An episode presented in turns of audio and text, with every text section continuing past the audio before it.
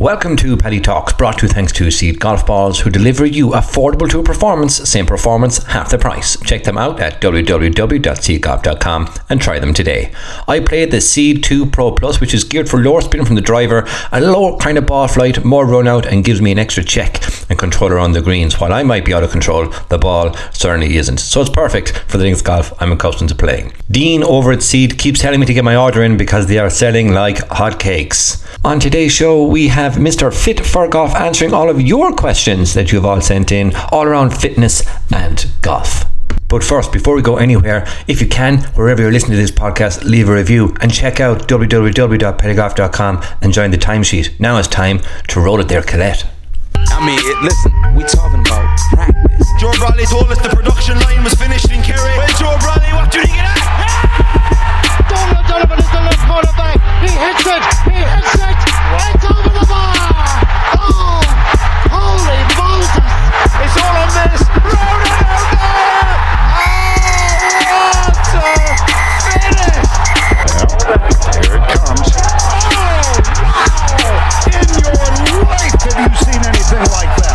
That? Thank you for pressing play. On today's show, we have a golf strength and conditioning expert. He has his own app all around fitness for golf, pushes out loads of great content daily on social media, has released his own fitness recipe ebook now as well. And in these times of isolation, he's doing online Zoom home workouts for the masses. But most importantly, for some people, he's a Cork man. Michael Carroll, aka Fit for Golf on Instagram. Welcome to the show, buddy.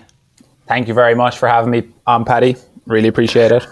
No fear at all. It's take two. Um, some listeners may have tried to tune in um, a couple of weeks ago. Um, audio wasn't on point, so fair play to Mike. We've come back on. We're going to do it, um, do it again. Um, so it's like stage two of one of your programs, Mike. Yeah, no worries. Um, yeah, unfortunately, the last audio was was a tough listen. You couldn't really uh, get through it at all. So I'd much prefer to uh, to do it properly than than leave that up or just have to take it down. No, no, absolutely, absolutely. In that case, done was not better than perfect. We're always in the pursuit of perfection here and make everything a little bit better. It's all those extra percents that we all strive for. Um, so thank you very much. Cork man, but now in Irvine, California. How did that happen?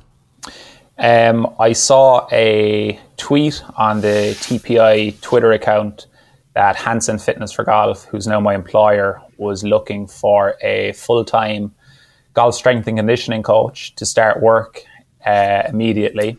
That was in January of 2016, and I had no real kind of massive ties to home. Essentially, like was was just out of college, uh, was renting space from FitnessWorks gym where I'd been for about five years, um, and was just renting a house in Cork. So when the opportunity came up to work full time with golfers in Orange County, California, it was something that I was quite interested in. And then fast forward to October 2016, I kind of got the visa stuff sorted out. There was also uh, a job that I'd started working in Cork in 2016 that I was eager to finish. I was uh, just after accepting the strength and conditioning job for the Cork senior ladies football team. Um, and we were just starting to get up and running. So I told my boss after he kind of accepted me to come over that uh, I wanted to finish that, and as soon as their season was over, uh, I would. So that's that's what happened. I've been now in Southern California in Orange County for three and a half years, working full time with golfers um, in the gym for Hanson Fitness for Golf. And then I kept going with the Fit for Golf brand that most people would kind of know me for, or anyone who knows me for, um, mostly through an online capacity. Um, because I built up sort of some some business, I suppose, back in Ireland, but uh, moved it mainly to the app uh, setup, basically, that a lot of people are, are now following from around the world. Absolutely. Um, and that little job, I wouldn't say little, um, unless it was in Little Island, um, with the Cork ladies, you finished on a high before you moved to the States, didn't you? Yeah, it was it was unbelievable, really. Um, they beat Dublin in the final, uh, very tight game, but just yeah, really really enjoyable year. Um, yeah, it's it was it's just really good experience. You basically get kind of full reign to put in place your own training plan. So there's quite a lot quite a lot of responsibility, and you're dealing with players who are way more experienced as players than you are as a coach. but kind of when everybody's striving to work towards the same the same common objective, basically, once you can give them good information and explain to them why you think you can help, basically the um, the buy-in is usually quite good. And was also lucky in that, like the athletes that you're dealing with, it's not exactly hard to um, to make them a little bit better. You know, they're already unbelievably good and dedicated athletes. You're just trying to sort of improve the structure of training a little bit, I suppose. And uh, the management setup was was very good too. James Masters, the former Cork footballer, was the head coach, and Ephie Fitzgerald, who's had huge success with Nemo Rangers, um, was the manager. You can imagine uh, a Douglas man and two Nemo men now trying to get along with the training, but um, it was okay. That's a, that's a job in itself. Exactly, yeah. So before we get into, um, I suppose your qualifications, and then I suppose Paddy talks listeners' questions. Um, what I suppose would be your earliest memory of golf? Uh, there was a pitch and putt club, Douglas Pitch and Putt Club in Cork, was walking distance from the house, and I got into that just a couple of summers, and then eventually, like a couple of people were like, "Have you ever tried golf?" etc. And um, one of my friends' dads uh, brought us out in Mahon Golf Club, and just really enjoyed that setup rather than the pitch and putt. Could see there was kind of a little bit more to it. And then my next birthday, I got a half set of clubs. Uh, play, I joined Mahon Golf Course on a season ticket, played there for the summer, and then that Christmas got a juvenile membership, and that was kind of me set for a couple of years. Then just got really, really interested in playing as much as possible, and you know, getting the handicap and trying to get that down, and trying to get on the various club teams and stuff like that. Absolutely. And then, where did you turn your hand to fitness? Then, what age were you um, when you decided actually fitness? That's for me. Uh, when I went to secondary school, I started doing athletics with the school team, and we had a really, really good coach, a guy called Steve Macklin, who's become an extremely high level athletics coach since in an international level. And doing that, I could see the benefits. Now, it's a different kind of type of fitness or whatever, but I could really see the benefits that that sort of training had for my GAA and soccer. And a couple of years later, um, my older brother, who was four years ahead of me in school, he went to UL and did the sport and exercise science degree that I ended up doing four years behind him. So as he was starting out in that, I was kind of halfway through secondary school and picking up some of the stuff that he was learning. And I was taking golf reasonably seriously at the time and got a gym membership in the local gym fitness works. Um, at about that time, I was probably in third or fourth year. Uh, started doing kind of some strength training and could really see a difference in my golf game, just golf swing and how, kind of how far you could hit the ball and things like that. And then as the interest went on with the strength and conditioning stuff, and I went and did that in college, it was sort of natural that I was always linking the stuff I was learning back to the, the sports I'd played and the sports I was interested in, really. So it was probably no surprise that the two sports I worked most in were GAA and golf when I kind of started working as a strength and conditioning practitioner. Absolutely. So, when did you, I suppose, discover TPI? Um, honestly, probably midway through secondary school, just from like Google searching and being interested in stuff like that. Like I was probably already doing my own kind of little bits of research and reading when I was in secondary school, just about training for sports or kind of just looking up gym programs or whatever. And if you type kind of golf fitness or anything like that into any search engine, TPI will come up pretty quickly. So I'd known about it for a while. And then um, it was when I was finished college that uh, I actually went and went and did the, the the level one certification course over in the Belfry. I went over with one of my buddies, uh, Simon Keelan, who is now a caddy on the PGA Tour for Seamus Power. Um, I took the level one course, and when I came back from that, I'd already been working with some golfers, but that's kind of when I had the idea to set up the Fit for Golf kind of brand and started, I suppose, accepting people for. Uh, I suppose I did more kind of widespread advertising essentially and make myself more available for small group fitness classes and TPI assessments and things like that. And that's really when the golf clients started picking up. I was very lucky in that from when I'd been playing golf, I developed um, just some kind of good relationships with golfers and golf coaches. Um, Fred Toomey, the Munster branch coach, uh, Padraig Dooley, Davy Barry, and Stephen Hayes in particular were regularly sending me a lot of their uh, students to get assessments and help them with their training. And just from playing golf, I had some friends as well that were kind of interested in starting some training.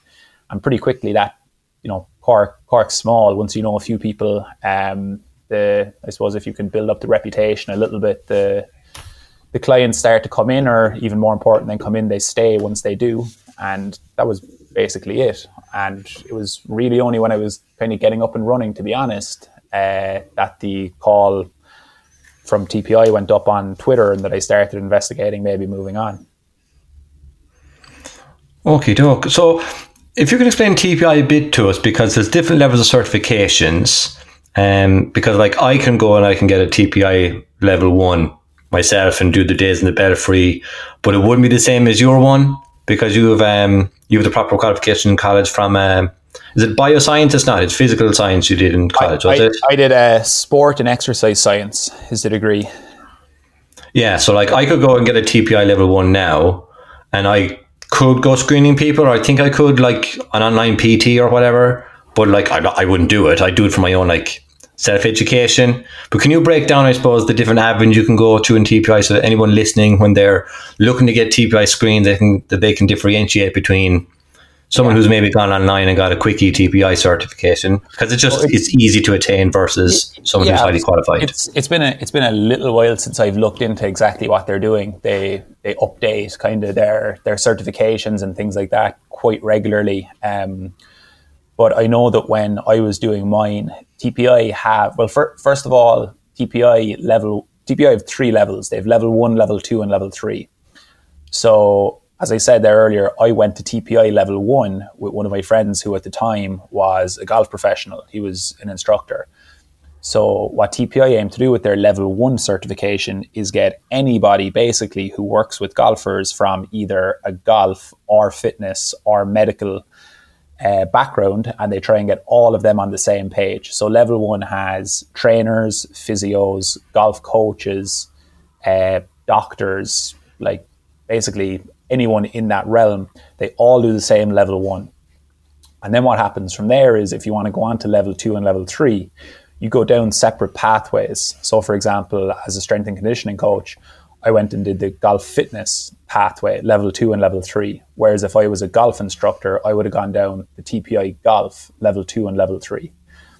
Um, the other thing then to remember is that, and this is an important differentiation too, based on what you were asking, is that TPI have what's called majoring and minoring, which is kind of an American college term. But basically, what that means is that TPI will allow anybody do any course, and they'll allow you take the certification at the end. But they want to be able to differentiate between somebody who is just interested in whatever pathway they've gone down or studied, which is usually the level one if it's someone who's not a practitioner, and they don't want them to be able to basically advertise or market themselves the same way as someone who has an underlying qualification in the area. So if you're if if Paddy you decide that you want to do okay I want to do TPI level one I sign up online etc and you pass the the exam rather than you saying like I'm TPI level one certified I'm now doing screenings basically what it's supposed to do is you're you're uh, cleared as having the level one certification, but you don't have any underpinning certifications, you don't have any insurance. Basically, you've no qualifications in it. You just happen to go through their course. So you're not really supposed to go out and start marketing yourself as a TPI certified instructor and start screening and training people. It's mainly supposed to be like an additional add-on to somebody who already has a qualification, you know, from something that's a bit more uh, thorough or comprehensive in the field, basically. Absolutely. So moving on then, how important is it to work, I suppose, with my swing coach or whoever I get lessons from and someone like yourself, um, a TPI or strength and condition fitness specialist? To work with both together, you mean? Together, yeah, yeah. So, like, basically, what's what's important is that there's two kind of ways of looking at it. Like, number one is that if you're getting lessons from an instructor, usually the instructor is what they'd call like the top of the food chain in that like if you're trying to get better at golf, he's really the person who's going to have the biggest input. But if he's trying to change your mechanics or just find out about your body, not even change your mechanics, just find out about your body and why you might swing a certain way, well, that's when somebody who has greater expertise in being able to assess what your body is and isn't capable of, and also just what your general strength and power levels are like, to give him information. So, mm-hmm. for example, the two ways that I try to break it down to people are that number one is that if you're struggling with a certain, say, movement tendency in your swing, let's just say, for example, you stand up through impact and your hips don't clear well enough, just for example, and you and your coach are having a really tough time. Your coach has decided that that's something he wants to change, and you're both having a really tough time kind of figuring out why why it's not happening. You're practicing all the drills he tells you, you both understand it. And then you have someone assess your left hip and you say, well, look, you only have 15 degrees of internal rotation on your left hip. This is why you can't clear your hips through the ball like you want to. So then what you can say to the coach and the player is, well, you basically have two options. We can see if if we're able to improve the mobility of this left hip, well then maybe it will be much easier for you to do the move that you and your coach are talking about. Or it might be a case of, look, basically that's the amount of mobility that you're stuck with in this left hip based on the way you're born, your structure. That's that's what you're dealing with. So then the coach and the player can come up with a new strategy or basically work around the the issue essentially. And then the no, absolutely. Thing, yeah, and then the second thing, which a lot of people forget about, is depending on the level of golf that you want to play, like it's very clear how important clubhead speed is as you go through the ranks of golf. If you look through like professional golf, it's v- like once you go below about 112, 111, 110 club head speed with the driver, there's very, very few players are up near the top of the rankings. There is some of them exist, like Matt Kuchar is a good example. There's probably a couple I'm forgetting about as well, but most of them like are getting up into at least the mid like one teens, like one. So in the FedEx Cup last year, for players ranked one to 150, the average club head speed was 115 miles per hour. Like that's pretty fast. So a lot of people like they're not going to be getting to that without doing some like reasonably good strength and conditioning unless they're just naturally blessed with with a, with very good explosiveness but and I think that number is going to start creeping up too uh, just based on the college players we see and kind of golf's getting more popular. So better better athletes are now choosing to play golf when before they would have chosen like football or baseball or basketball maybe. So that's the second thing. You have helping somebody with their mechanics if they have kind of like mobility limitations, helping the coach and player understand why their body can't do certain things or why they might be inclined to swing a certain way. And then the second one is essentially like strength and power levels does this golfer have enough horsepower to make it easy to compete at the level? Well, not easy, but do they give themselves a good chance to compete at the level they want to? Again, power is not the only thing, but we can see that it's it's really really important. And there's there's a threshold where if you're below, you better be unbelievably good at everything else, and that obviously puts a lot of pressure on the other parts of your game. Definitely, definitely. I suppose another part of the question is some people wouldn't I suppose, see the availability of a, a golf fitness specialist and they'll go to a PT um, and they mightn't know anything about golf and they'll give you a good a good program for the beach, but not necessarily and it would hinder your golf swing as well. So it's, it's just more it's from that well, side of things as well. It, the only thing I'd be I'd kind of interject with there is that I think people overplay the importance of say things being good for your golf game and bad for your golf game like the difference between say doing not training and going to a regular PT who can provide a reasonably decent program, like that's still going to be way way better than the person who's not doing anything. Yes, mm-hmm. there's yes, there's additional benefits to going to somebody who like understands preparing somebody for sport and understands the golf swing a lot better, but I'd I'd be slow to to kind of uh, put people off going to a regular trainer in an effort to improve their golf game. Because to be fair, a lot of trainers now, even if they like I can I can I, I know loads now of good trainers that just do the say shorter PT course or whatever, than going through the college degree. Because oftentimes now, to be honest, there's not even that much benefit in terms of things that are available to from doing the long college degree, and it's way more expensive and takes way more time. So, so sometimes what I'm trying to say is there's really good trainers who don't have any special degrees. No, definitely, definitely.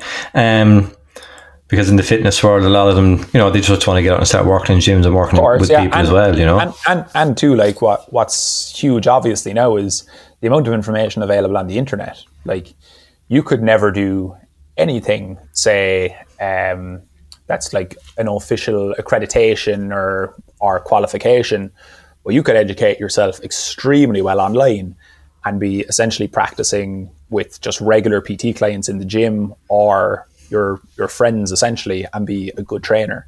Obviously, there's going to be more who go through the kind of um, more mainstream lines or whatever, but it's it's definitely changing a little bit in that you can almost educate yourself a little bit and get your get your minimum qualification that allows you be insured and work, and then essentially educate yourself with sort of uh, online online programs and sort of shorter courses, basically.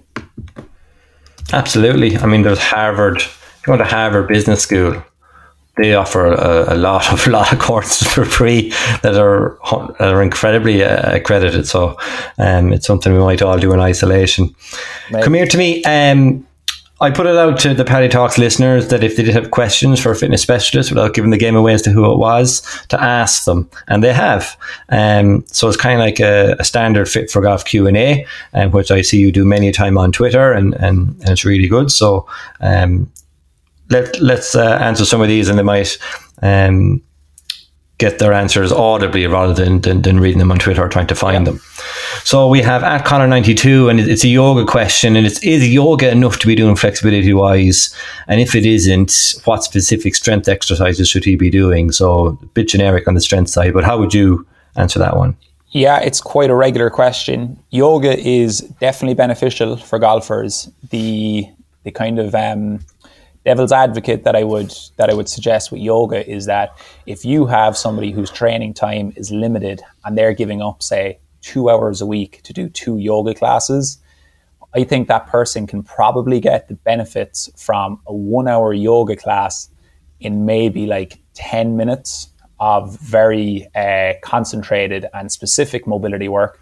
I've done quite a few yoga classes and not that there's anything wrong with them, but I definitely find that during them, I'm like, okay, I could extract probably like 10 minutes worth of this hour class and get probably all the benefits that I'm looking for. And then what you can do with the rest of your time is work on some of the other things like he's mentioned. So you can do your your mobility work that you can extract from your yoga kind of as your warm up. So that might be 10 or 15 minutes. Then you could do some power work, uh, which is really beneficial for golfers. So things like jumping, uh, for lower body power and maybe some medicine ball throws or explosive cable pulley or band rotations for power for maybe 10 or 15 minutes or so. And then you could move on to some strength work. And he asked about specific strength exercises. So, really easy for golfers if they think of maybe uh, three or four. So, I often tell people there's, there's four main strength movements that you want to cover. You want to have a type of squat movement, you want to have a type of hinge movement, like a hip hinge, which is often called like an RDL or Romanian deadlift. So they're the two main lower body ones, a squat and hinge. And then for the upper body, you want to have a push and a pull. So something like a bench press or push up or overhead press, and some sort of pull, like a row or pull up. And if you can do the four of those, and you can also have maybe some sort of like rotational medicine ball throw or cable pulley rotation, which will work the trunk or core a lot, you're going to be pretty well covered then. So rather than one hour yoga, I like to have something like 10 minutes mobility, maybe 15 minutes power, and then maybe like 20 minutes strength. And that will give you a, a 45 minute session that's a little bit more balanced in terms of working the fitness qualities that are really important to a golfer rather than one hour just working on mobility. Definitely, and I love how you're so um, efficient with time, I try and compartmentalize everything. So having a breakdown of how much time to spend on X, Y, and Z is really, really good. And it actually covers off Luke Fitzgerald's question. I don't know, do you know Luke Fitzgerald? Uh, he was picked up by, um, I think it was um, the drummer from Buster or something. He's gone into like golf management, and they made a Sky Sports program about him. So, but he did ask that question about how much of your sessions was just split between mobility and strength. Um, something we're seeing a lot over the last three or four weeks, especially in isolation time, is this question from at O'Keefe Robbie. So. Um, and that's around what are your thoughts on cardio and golf? And when I say that, I mean we're seeing a lot of Peloton, right? Yeah. So, so what are you, what are your thoughts on cardio and and golf and I've been I've actually been writing a lot about this lately on Twitter, um, and the reason I keep writing about it is because I keep getting the same questions and the same kind of not that it's their their fault, it's not what they're supposed to be well educated in, but lack of understanding about cardio and the demands of golf. So the the first thing that needs to needs to be kind of stated is that while there's definitely some carryover, there's also a difference between if you're using your exercise and training time to have maximal impact on your golf game, or if you're using your exercise and training time to get kind of as generally fit and healthy as possible and hoping that it has some transfer to your golf game. Like they're two different things. Everybody can make that decision for themselves. But then if we look at the actual demands of golf and we'll we'll we'll uh, say that we're walking the golf course when people get tired towards the end of a round of golf, they often blame it on poor cardio, but that's generally not the case. Like when we're talking about cardiovascular fitness, like we're talking about our heart and lungs ability to take in and use oxygen. So if you think of when you're getting gassed, like running up a hill or halfway through your five-a-side, that's more so what's going to be happening in terms of your cardiovascular fitness is limited. But when you're playing around a golf, you're walking slowly, you're taking breaks, and you're hitting a shot. So the long game is the only part that requires effort when you're hitting a shot, basically, not the short game. We can train that really, really well with strength and power training because that, that's more to do with, say, muscular conditioning. And then in terms of the walking, it's very rare in a round of golf. Like it might happen on one or two holes if there's severe hills but it's rare that it's your ability to take in and use oxygen and essentially breathe and get your breath back is the limiting factor. What happens more often than not is that people get tired towards the end of the round, in my opinion, because their muscular conditioning is starting to falter a little bit. Basically, they're getting tired, they can't make swings as well as they could on the first hole, but it's not like that their heart is racing and they can't get their breath back. So, if that was the case, then it would be more of a cardio thing. So often it comes down to poor muscular conditioning. It's often people who are carrying a little bit too much body fat. And then it's often if people haven't been particularly good with their nutrition and hydration, either before or during the round. So that leads us to the point then. I'm rambling a little bit, but it's a good ramble though. Keep going. Well, so yeah, so so so, so then like what we've kind of said is that yeah, cardio is important for golf to a certain degree, basically you don't want to be so bad that you're huffing and puffing when you're trying to get over your shot. But the point of diminishing returns for cardio comes quite quickly in that as long as you're reasonably cardiovascular fit, in that you're not huffing and puffing trying to hit your shot, going from there to getting super fit cardiovascular wise, I don't really see having that much of an impact on how well you can play golf because again the demands of cardio and golf are quite low. You're walking slowly, taking lots of breaks, and taking a one second golf swing. You don't need to be maxing yourself out on the Peloton or doing your crazy HIIT sessions or whatever to help you with that. You know, like it's it's not that difficult to build up a level of cardiovascular fitness where slow walking with lots of breaks is easy to do. So then that leads us how do we divide our training time? Well, I already touched on that club head speed and also having enough mobility to get into certain positions is going to have way more of an impact on your golf game. So you can do your strength, power, and mobility training, like we just touched on with the kind of 10, 15, and 20 minute segments, that will have way more impact on your golf swing in terms of positions and power. What a lot of people forget is that training's also still going to have a reasonably good effect on your cardio and should cover all the cardio demands that you need for golf, especially if you walk regularly. No, that's a superb um, explanation for it. I often um, people ask me like, you know, you're doing some five Ks. Like, is that for golf? I'm like, no, it's it's so that I can just be generally healthy in general. Um, they ain't the fastest five Ks in the world, but like I just reply, not I'm not a fitness expert, but I'm like, I train my golf swing and I do power lifts or whatever else for for golf. If I'm trying to get better cardio wise, it's maybe to walk quicker between shots. That's what I'm training for there. You know, it's no, it's, like, it's, exactly. It's, it's not, like, it won't have an effect. It's, it's not that there's anything like wrong with cardio at all, obviously, and that's why I said at the start you need to kind of make a decision. Okay, like, am I spending all of my training time trying to get as good as possible at golf, or do I want to ha- be like as generally healthy as I can and just do stuff I enjoy? Like, I like running, I still do it. You know what I mean? I'd prefer to be able to, you know, do a wide variety of training than not do any cardio because I'm obsessed with getting another one and a half miles per hour of club head speed.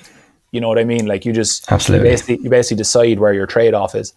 Um, the other thing that's important about cardio, lastly, then is what golfers do need to be careful of, especially if it's like a high level golfer and someone who's really interested in in like they need to keep racking their speed up to to kind of maybe make a breakthrough to the next level or whatever is that we know for certain that high volumes of cardiovascular training do decrease force output in explosive activities. So don't expect your club head speed to raise optimally if you're also doing a lot of cardiovascular training. We know that there's issues with like fiber type transition from uh, fast twitch to slow twitch, and we know that how quickly you can produce force decreases. That's why you don't have people who are training for the 100 meters in the Olympics training with 5Ks and 10Ks. It's a very different type of training, basically. But it's all it's all good for us and it's all healthy. But you just need to to kind of decide how good at each thing you want to get, basically. So something I've really focused on myself over the last 18 months that's made a massive difference to especially the first three or four holes of my round. So like for for years I thought it was me cardiovascular wise. I was getting hot on the first green. It's a big hill in Lahinch. Um, I'd be sweating profusely to the second and third third holes and, and then it kind of calmed down or I, th- I thought I'd have calmed down into the round by hole four, five, six but it was because I hadn't bloody warmed up I was a car park golfer so that's something that I found personally really really really beneficial um, so uh, numerous people have asked the question of like what are the best stretches pre-round so I know a couple but you're the expert so what would you recommend as three to four maybe five stretches or, or mobility things to do before a round yeah, you, you saved yourself there, Paddy. I was going to pull you up on something. So yeah, I'm learning, learning yeah. week by week.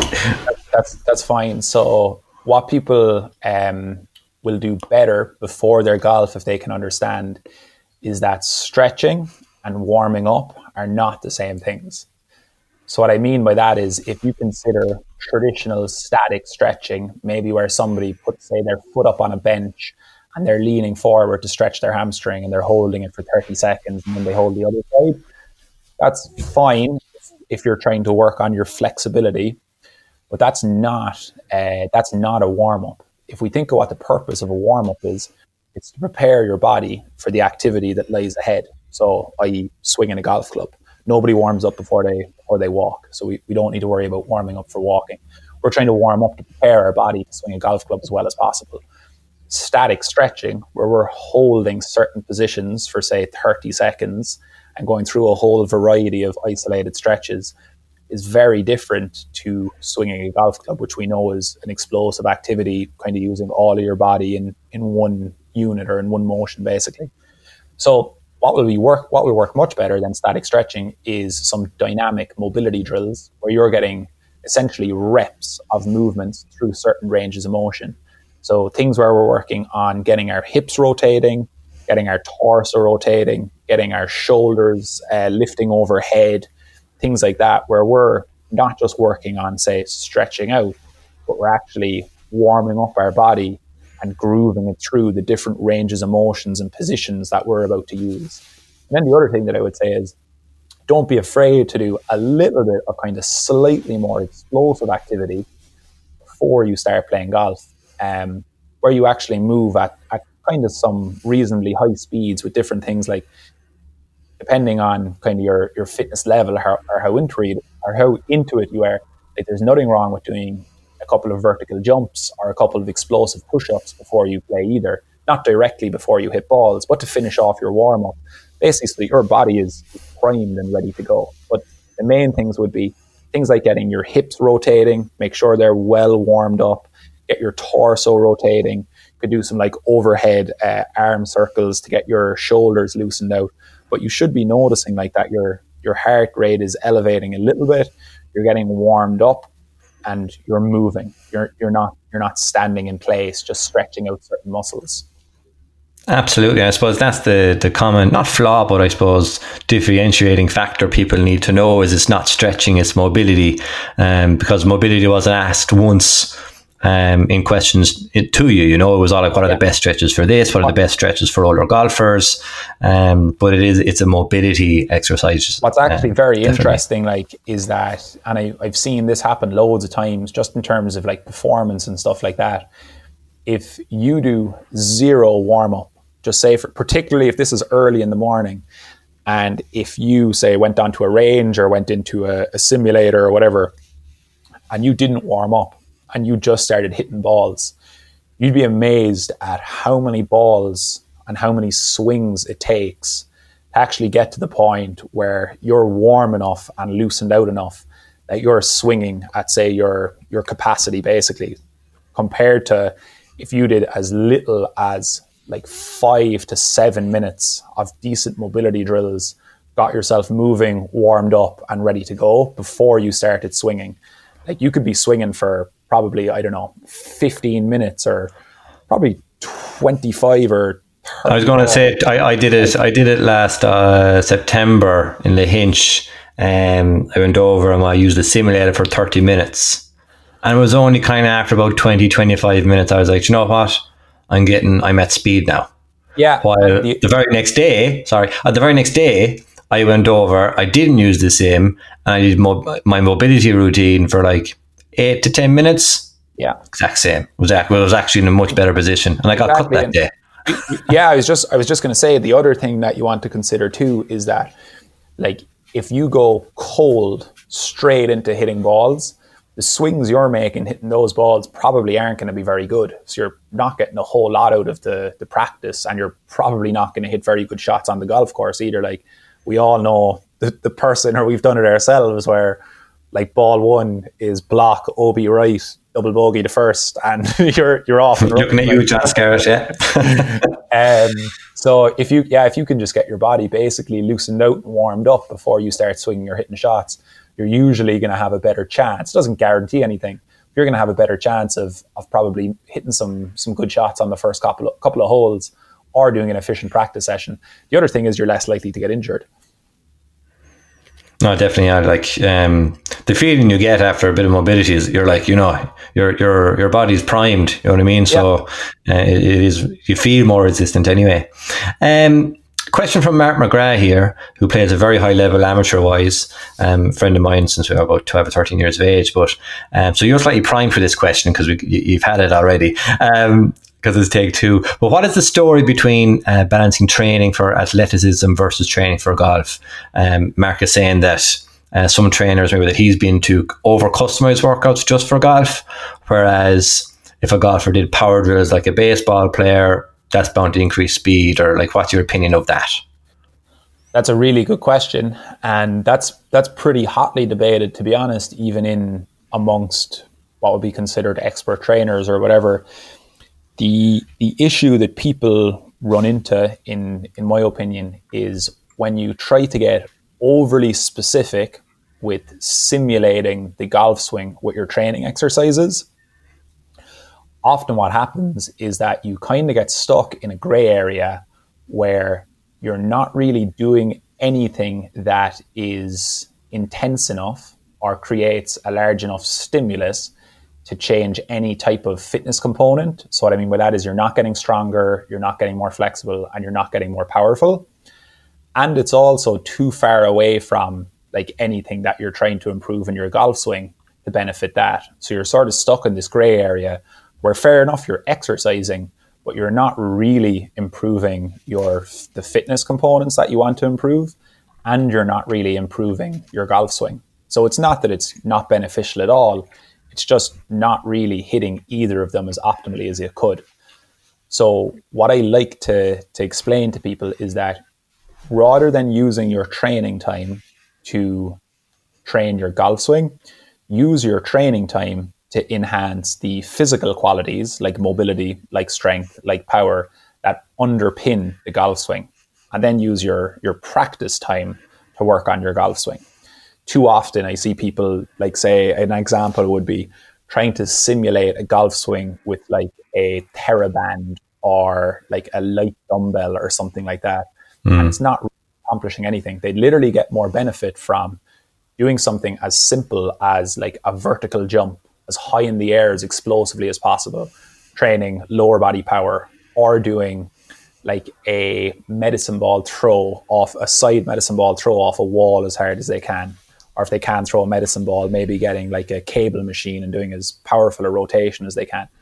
Stuff where basically you're teaching your body to move with more power or heavier stuff that are helping you improve your strength levels and increase your muscle mass. That's probably going to have a better effect than things that are in between golf swing practice and in between actually doing anything that's intense or basically a high enough stimulus to cause change to our physical components. Um, no, that's, that's, great. That's, that's a great answer. Um, in comparing sports again, then is um, Gerald at MCV, and he's asking if you can compare some of the guys on the tours. What would their fitness abilities compare to in athletes in other sports? So I suppose we're looking at the likes of Rory, Koepka, Dustin Johnson, Scott Stallings, where they're powerful guys. You know, what would their fitness abilities compare, or do they compare to athletes in other sports? Yeah, that's that is another good question, and like I'd preface that by saying the, mo- the most important thing there first is to define how you're measuring fitness. Like that's a very broad term in that you could say like, oh, Rory's super fit or DJ's super fit, but compared compared to who and in what sport? Like is is Michael Phelps fitter than Cristiano Ronaldo? You know what I mean? Like what how do you measure it? And if we go back to like what fitness for golf is, it's being able to walk 72 holes without much issue and then the other thing that's hugely uh, de- determining factor for these guys is how powerful they are, like how fast they can swing the golf club. So I would say that most of the top PGA Tour guys or European Tour guys, I would say that they are extremely, extremely well trained to meet the demands of their sport.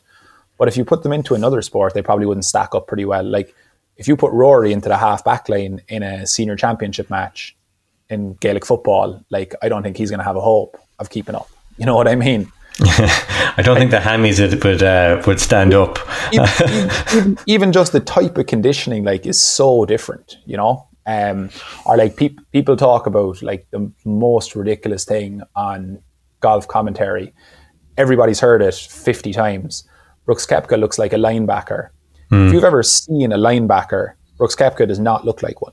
like there's like the the the levels of difference like no offense to to any of those like obviously they're they're super athletes i admire them all hugely but like when you go to elite sport people don't realize just how special and just how different those athletes are like i can remember when i was in college and you you get basically um, you almost get blind to it a little bit when they're all standing next to each other like if you watch a rugby match on tv people you say that say Ronan O'Gara or Keith Earls and fellas like this, they're not particularly big guys. If you stand next to one of them when you see them in like training gear, like it's completely different to what you see on TV. You know, like if you got oh yeah, Brooks absolutely. And, yeah, you got Brooks absolutely. and stood him next to someone who's playing as a linebacker in the NFL, like very quickly that uh, that comparison would would die off. You know, or if you got DJ and you got him to stand next to somebody who's playing in the in, in the NBA, like they are very good athletes, but they're very good athletes for golfers. Like they're not they're not like they're not at the level of athleticism in terms of power and strength and fitness because they don't need to be that athletes in sports where that's a bigger determining factor are basically. No, definitely. Like, and then the, um, the last thing I'd say though is there's also no, there's also probably no benefit to them trying to get to that level because it might not help their golf game that much. Like I did a I did a workshop in September last year in Ireland, and the first slide I put up on the screen was just like eight photos, and in the photos I had these top athletes from different sports like Ronaldo, Phelps, I Briege Corkery from GAA, um, Usain Bolt, and I also had John Daly smoking a cigarette at the top of his backswing as he went on to win the British Open. And like people, I was trying to say to them, I was like, who in this photo is the fittest? And like, if you consider Daly, obviously he's not what most people would consider fit, but he's unbelievably powerful. He's unbelievably flexible, and he'd no problem walking around the golf course. So, is Daly fit for golf? Yeah, he probably is. Now, is he healthy? Not particularly. Could he be fitter from a general sense? Yes. But who's to tell him that he, his body isn't working the way it needs to for mastering his sport? Like he was averaging over 300 yards before like the explosion of the big equipment in 91. yeah, you know what I mean. So that's that's just a good analogy of fitness needs to be like determined. Like what what metrics are we using? Like for example, Usain Bolt, like obviously one of the best athletes ever, but for about 20 seconds. So if you got Or, or to do nine. yeah, exa- well, yeah, and his, his 200 meter time too. Like, Oh, yeah, of course, yeah. That, that might even take longer to be beaten, I, I think. But um, so if you if you take him, and like, are you going to tell you Usain like there's probably there's probably people who are like recreational runners, say in Ireland, probably hundreds of them, who would absolutely hammer Usain Bolt in a 10k or a half marathon. Who's fitter? You know what I mean? Like that person might Yeah. also do, do the 100 meters in 12 seconds or 13 seconds, whereas Bolt's, you know, at, taking off his spikes and he's finished. so you, you know what I mean? You need you, Yeah, you need he's to, halfway around his victory lap. yeah, there needs to be some context on on fitness levels and how exactly they're measured. You know.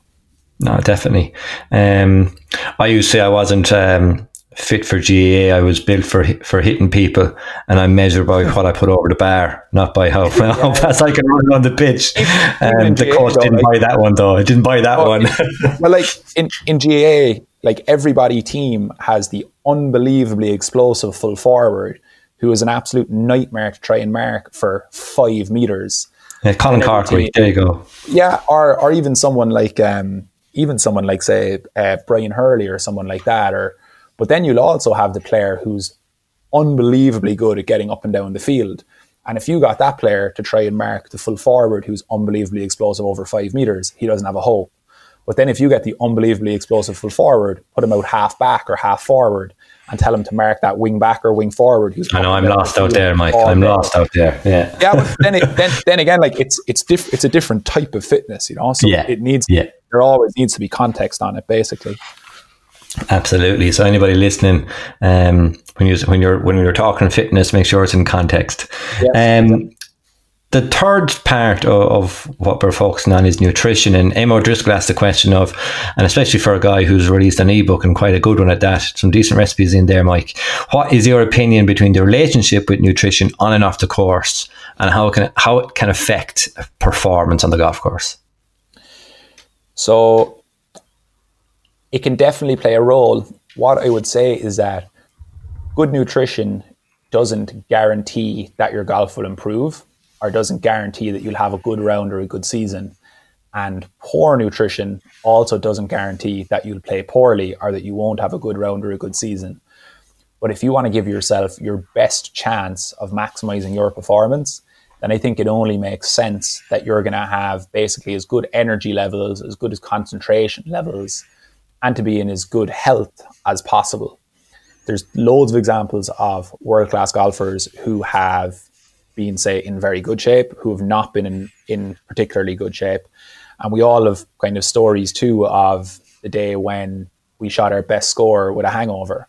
And we all have stories of playing a really good round when we'd been practicing for hours a day and making sure we did everything perfectly in the lead up. So there's nothing guaranteed with nutrition, but if you want to give yourself the best chance of, of long term progress and kind of maximize your potential, then I think it is an important thing to take consideration of, especially if you want it to be like supporting energy levels for being able to put in as much practice and as much training as possible and give yourself as good a chance as possible as having maximum concentration in the last few holes or if you're playing multiple rounds in a day that's when it can get really important No, absolutely. I was listening to a podcast, the Whoop podcast with Rory McIlroy this morning, um, and that's an element he really focuses on is not food for performance, but more so food for recovery, which was very interesting. And Yeah. that he'll have like he'll have the protein, um, the protein balls or a banana or whatever on the course, or maybe a bit of Wilson. I think he sneaks into the bag or Wilson.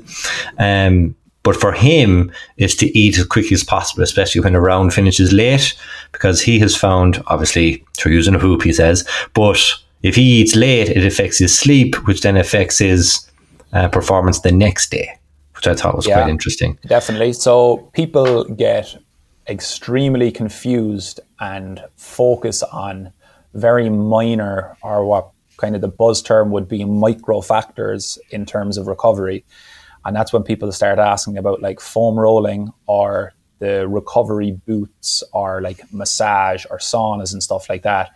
The two best things that we have for recovery by far are nutrition and hydration and sleep. So if you can sleep well and you can eat and hydrate well, that's going like I don't know, 90% of the way towards your recovery. The other thing that people forget about recovery is that it's a lot easier to recover if you're in good shape. No, definitely. Um, moving on to speed for a little bit. Um, Niall McGlynn, so actually my coach Niall, um, he's a speed machine. So it's something he's working on is to get to 130 miles an hour swing speed. He's not far off. I think he's hit it once, but he's trying to, you know, get it up, get it up, get it up. So he has like the he has like the Thor hammer golf swing for when he really needs to put it out there, and then he has like the, the gamer. That's what he's trying to work on. But his question to you is: Can you prioritize um, three main aspects or exercises that you can focus on to increase speed? I will go with aspects rather than exercises. The Yeah. reason being is that if people understand principles, then it's very easy to select the methods that you want to follow. But if you co- if you concentrate on exercises, that often doesn't give people the kind of underpinning understanding of what you're actually trying to accomplish. And this will tie in nicely with what I touched on earlier in terms of splitting your training session into three different elements they're going to be the same elements that are important for power from a physical standpoint. So, real quick on maximizing speed for each golfer. Number one is swing technique. That's not really my job. That's going to be your your It's not his job. Exactly. Yeah. Num- num- number two is equipment. So get a get a good club fitter. Make sure your club is is fitting you properly. and it's then for golf three- custom. Yeah. and then and then number three is is physical training. So from your physical training, your first thing that you need to make sure is mobility.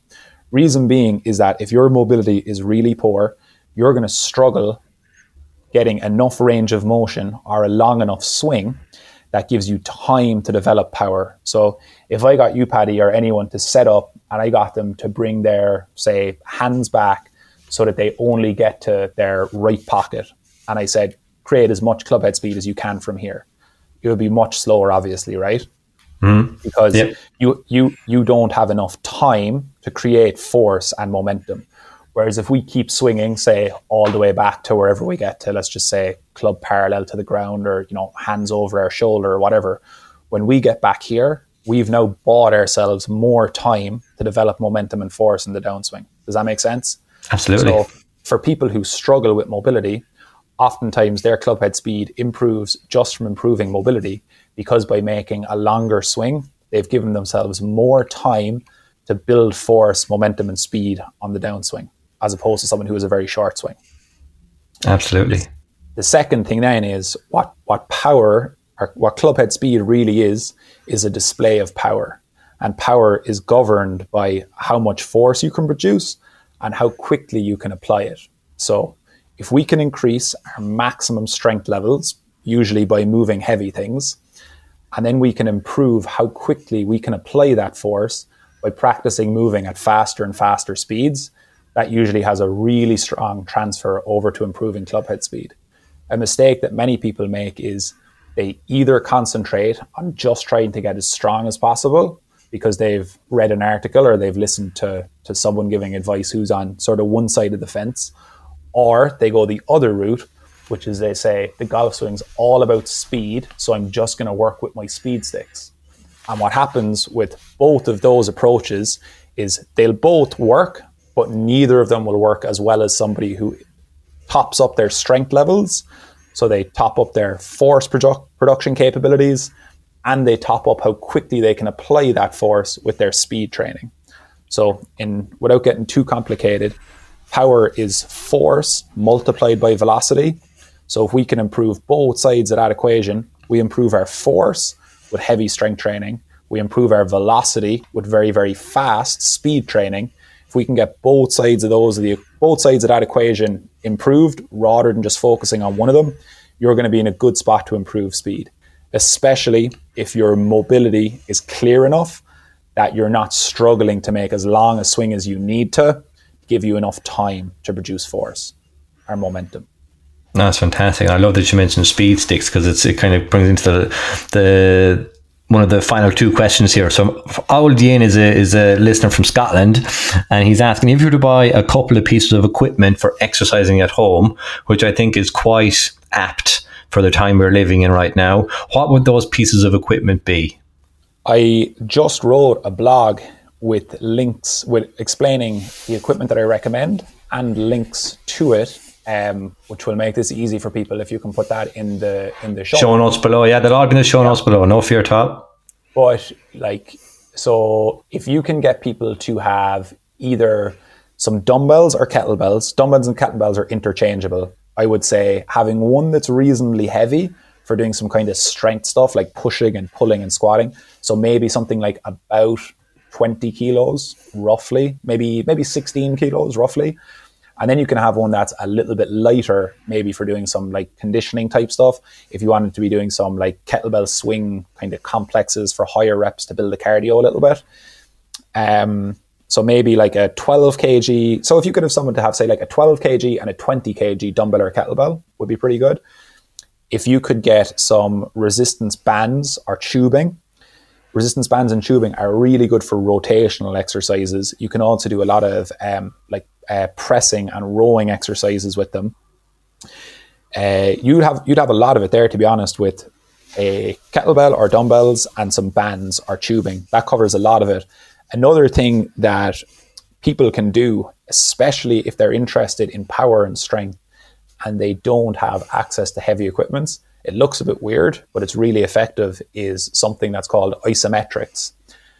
Isometrics are where we're pushing or pulling as hard as we can against an immovable object. So I've put a couple of videos up on Twitter in the last few days. Um, a really good one, like most people would be familiar with, say, like a deadlift or a hex bar deadlift. You can create maximum tension, which is really good for developing strength, by looping a towel under both your feet, hinging over into like a squat or deadlift position, and basically pulling against the towel as hard as you can. So trying to push your feet down and pull the towel up. That would be a really good lower body one. Or you could do an upper body one where you're essentially trying to do like a single arm chest press against a wall or something like that. They're really good for max strength, which is something that a lot of people miss in their home workouts because they only have very light weights. So I would use your light weights for basically doing your kind of cardio and higher rep stuff. You can do some jumping or some med ball throwing if you have them for your power stuff. And then for your maximum strength stuff, don't be afraid to try out some of those isometrics. So pushing or pulling against the movable objects. What's also nice about those is they're an extremely safe way to develop strength. But um, that that blog post has a uh, three or four uh, workouts that people can try, showing like zero equipment. If you just have bands, if you just have a dumbbell, and it'll bring them through that. No, super stuff. And the last question of the Q and A, and it's something actually that follows on from the previous podcast um, episode, and you've mentioned them a couple of times. Is speed sticks or super speed golf? There are a couple of other brands out there. Yes or no, and do they work? So that was a question someone put in. Um, so I touched on this a little bit when I was talking about training strength and speed. Speed sticks definitely work.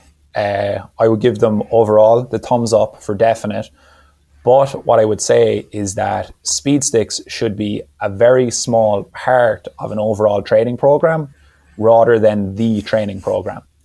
So if we think of what I was talking about there, like we want to improve mobility, strength, power, speed, Speed sticks are going to cover that little speed section, but I also would like people to do some general power work, some general strength work, and some mobility work. They do work. What I found is that if people only do speed sticks and don't do the other elements, they have a very rapid increase in their swing speed. But then after a few weeks, those gains start to plateau because basically what they've done is they've learned how to coordinate the strength and power they already have kind of as well as possible. But until they improve their raw materials, basically their strength and power, their horsepower, that plateau is kind of going to stay there. But if they can simultaneously bump up their strength, then transfer it to speed with their speed sticks, bump up their strength, then transfer it to speed with their speed sticks, and keep that kind of stepwise progression going, that tends to work way better. And then the last thing that I will say on speed sticks is be careful, and this is this actually goes for when people get like a SkyTrak or a hitting net at home too. The injuries in golf, like small kind of naggy overuse injuries, are getting way more common based on emails and questions I'm getting. And I think it's because now people have access to hitting balls or swinging speed sticks at home. So you get someone who like hasn't really been practicing, they buy speed sticks or they get a hitting net or a simulator or something, and they go from like a small number of swings or zero swings per week at home, and then they do like a few hundred, and all of a sudden they have a cranky golfer's elbow or they have a cranky neck or a lower back or something like that. So I would say easier easier way into them. Like speed sticks are probably more stressful than what most people would consider like stressful exercises that are lifting or power exercises in the gym. When you're swinging something as fast as you can, especially if you're not particularly that well conditioned or prepared, you need to be careful of injury risk with those, especially if you're doing a lot of them. Yeah, it's like anything. It's like um, it's like physiotherapists. Um, they love February because everyone goes back to the gym in January and hurts themselves uh, because Yeah. they haven't done a tap for weeks, and, then go at it hard. Um, And so, every yeah. GAA team has about four hamstring tears in the first two weeks of preseason. yeah, so it's the same. So um, load management. That's something I've definitely learned in the last year. Yeah, like is um, slow and like slow, consistent progress. I like most people, they or a lot of people make a mistake when they're going from like they're out of shape, they haven't been training a lot, they get some motivation to train. Most people go way too hard at the beginning while their enthusiasm is high. And what happens then is they either pick up an injury, like a they like for example, someone who goes running picks up like shin splints or a pain in their knee. Someone who starts hitting way more golf balls than they're used to gets a pain in their lower back. And it's not really that they're, doing, that they're doing anything wrong. It's just too sudden a spike in their activity. You want your activity to be gradually increasing so your body has a chance to adapt to it. And then you mm-hmm. can continue improving for a very long time if you go into things all guns blazing and do way too much, you'll either get injured or what happens is after a while, like you've nowhere to go in terms of further increasing what you're doing to continue sort of driving fitness benefits. You're like basically redlining it straight away and it, it, it doesn't work out essentially. You can't you can't rush like fitness or or basically training improvements. Like they they take as long as they take. And if you try and do it any faster, you're probably just going to get burnt out or injured. Yeah, your, your body will break down first before before the progress will even set in sometimes.